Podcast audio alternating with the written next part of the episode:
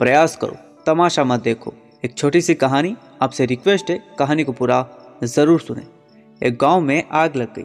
आग बढ़ती जा रही थी और गाँव वाले अपनी जान बचाने हेतु इधर उधर भाग रहे थे। एक चिड़िया ने यह दृश्य देखा और अपनी चोंच में पानी भरकर आग बुझाने का प्रयास करने लगी। वो बार बार अपनी चोंच में पानी लाती और आग पर डालती। जब गाँव वाले ने चिड़िया को आग पर पानी डालते देखा तो उनमें भी जोश आ गया और बोले कि अगर ये चिड़िया प्रयास कर रही है तो हम क्यों नहीं कर सकते? सबने प्रयास किया और आग बुझ गई। ये सब एक कौवा देख रहा था। उसने चिड़िया से कहा, तेरे पानी डालने से कुछ होना तो था नहीं, फिर ये क्यों कर रही थी?